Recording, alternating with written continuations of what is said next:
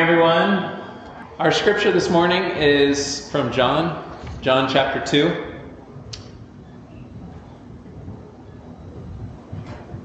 Verse 1. On the third day there was a wedding in Cana of Galilee, and the mother of Jesus was there. Jesus and his disciples had also been invited to the wedding. When the wine gave out, the mother of Jesus said to him, They have no wine. And Jesus said to her, Woman, what concern is that to me and to you? My hour has not yet come. His mother said to the servants, Do whatever he tells you. Now, standing there were six stone water jars for the Jewish rites of purification, each holding 20 or 30 gallons. Jesus said to them, Fill the jars with water. And they filled them up to the brim. He said to them, Now draw some out and take it to the person in charge of the banquet. So they took it. When the person in charge tasted the water that had become wine and did not know where it came from, though the servants who had drawn the water knew, that person called the bridegroom and said to him, Everyone serves the good wine first, and then the inferior wine after the guests have become drunk. But you have kept the good wine until now.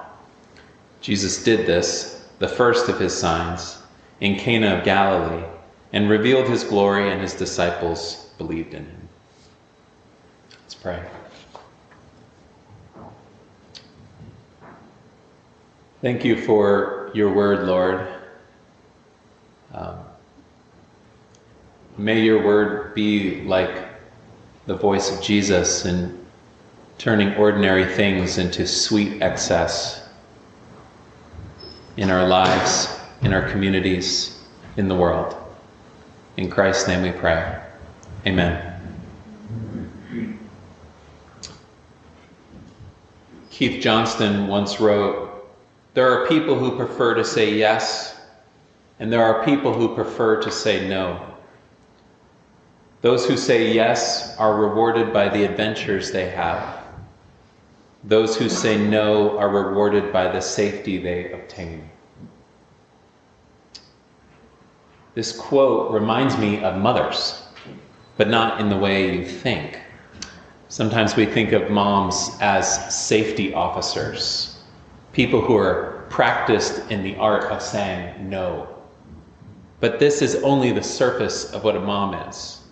On a fundamental level, moms are the ones who actually are saying yes yes to new life, yes to whoever that new life is becoming. And even their no's are ways of saying a deeper and a fuller yes. This is what I call the vocation of motherhood. And I'd like to explore it beginning with Mary, Jesus' own mother, and this strange miracle in Cana. So, Mary, Jesus, and the disciples are gathered at a wedding in a town called Cana. Weddings back then were pretty great. They went for a week, a full week, and they were fueled by wine. At some point in the middle of this week long party, the wine runs out, and that means the party is over and the wedding is over. It is a problem, but we have to ask. I mean, you know, this is the Bible, this is Jesus. Like, so what? Wedding's over. Like, why, why is this why is this a problem that we find in the Bible?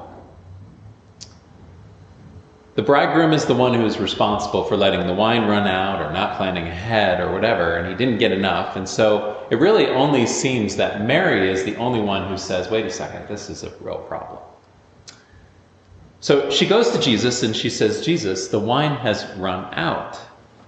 And there's an implication in the way she says it. This is something that moms can be very good at. They can, they can like say something that's like a declarative, but it's actually an imperative.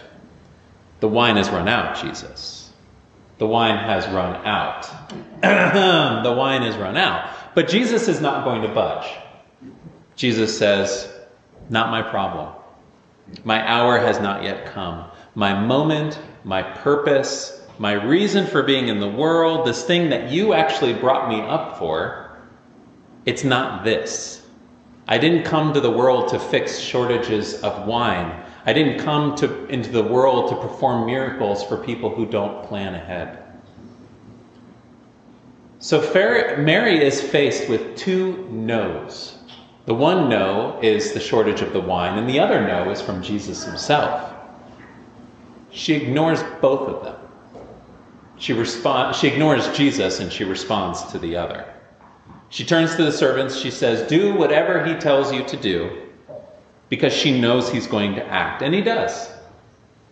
He turns gallons and gallons of water into very, very excellent wine.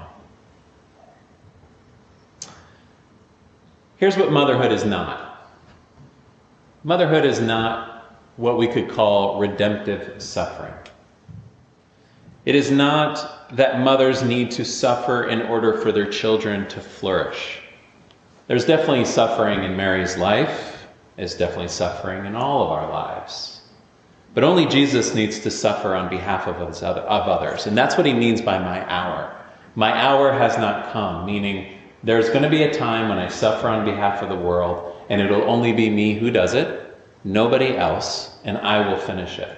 I will accomplish all the redemptive suffering that has to happen in the world.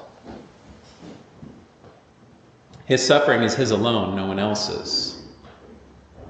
Suffering is a part of the life of a mother, but it is not the mother's main job. Here, it's not that Mary is disagreeing with what Jesus says when he turns down the offer to do something about the wine. She knows that his hour has not come. Mary knows what it means to be a mother. She knows that he did not come for this moment. However, she sees something that no one else seems to see. She sees that a yes is possible here in the midst of multiple no's. This can be a sign of that hour, that moment, the reason Jesus came. By turning gallons and gallons of water into wine, she sees a way to point to the abundance that Jesus will provide for all human beings when his time does come. Mary's role here is to turn a no into a yes. To say yes in a situation where yes is unimaginable. And this is really Mary to the core. This is just who she is. When she's very, very young, 12, 13 years old, an angel visits her. An angel says, You're pregnant with the Messiah. And her response is, May it be to me according to your word. Her response is, Yes. A lot of no's in that situation. A lot of no's. Very young, Messiah, virgin, and she says yes. That's what Mary does. She shows us the vocation of motherhood.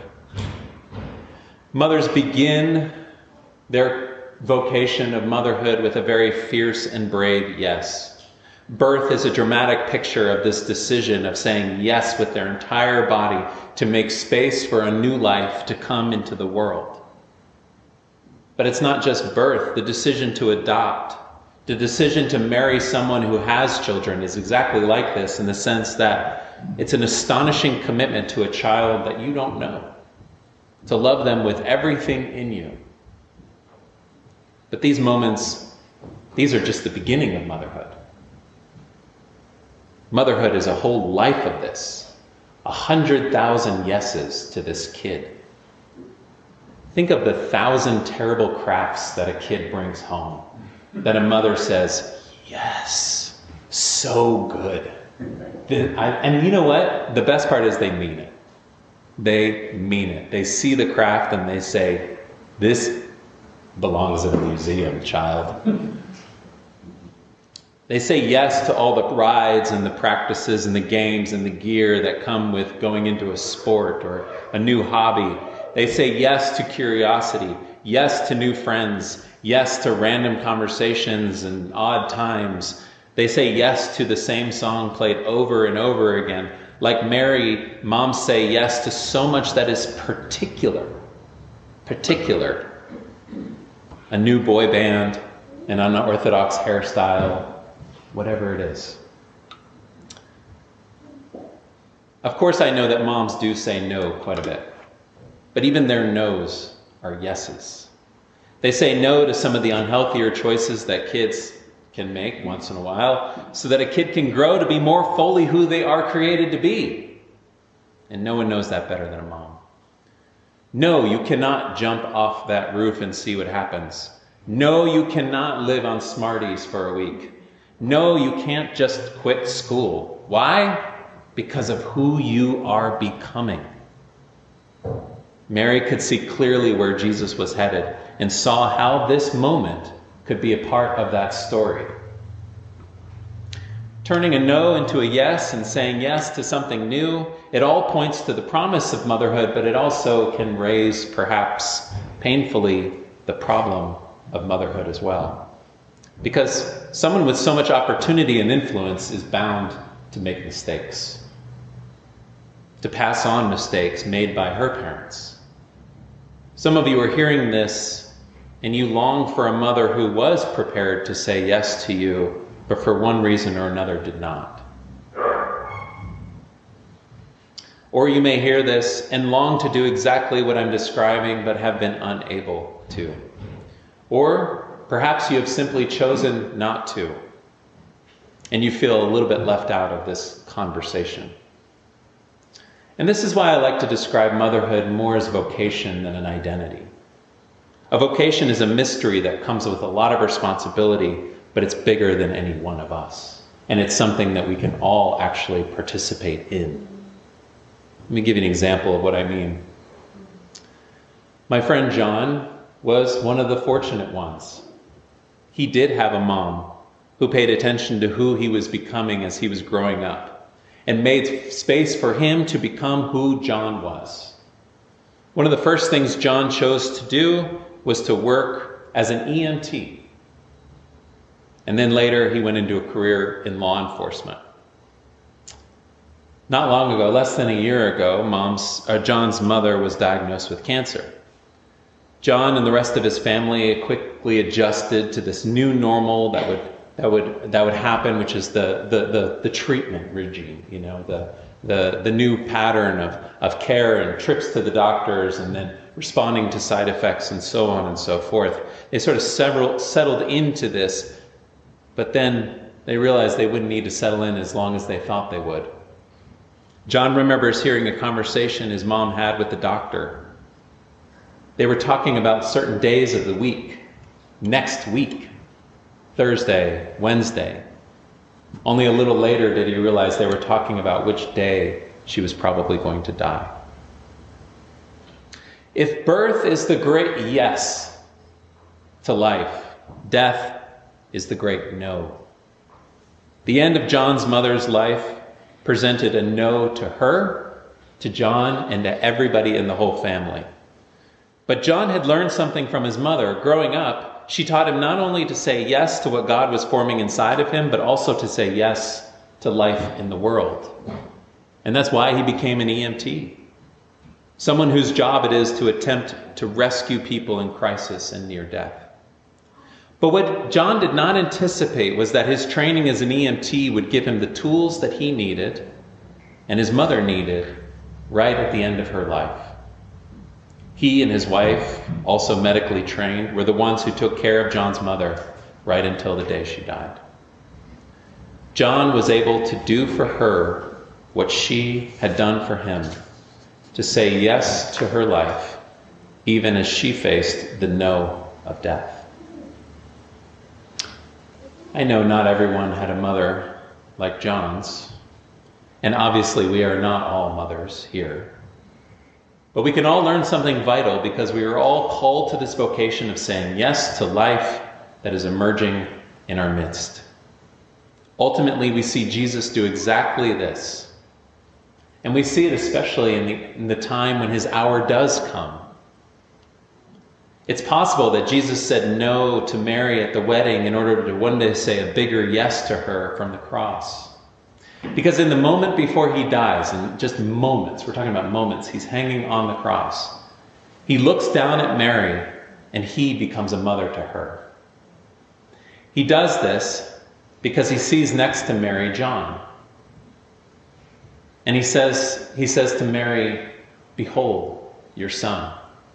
And then he turns to John and he says to John, Behold, your mother. In his final moments, when he was facing the big no, he said yes to a new family for his mother, Mary. Whether we are mothers, not mothers, or in between, Jesus looks at all of us and invites us to behold new life in our midst. Opportunities to say yes where yes was not thought possible. And to become precisely who God has created us to be His children in a new family that not even death can say no to. Amen. Lord, thank you for saying yes to our lives. And thank you for giving us the opportunity to say yes to life around us. Lord, we give you thanks because you are an eternal yes. We long to participate in that life forever. In your Son's name we pray. Amen. May the peace of Christ go with you wherever he may send you. May he guide you through the wilderness and protect you through the storm. May he bring you home rejoicing at the wonders he has shown you, and may he bring you home rejoicing once again into these doors. Amen. Go in peace.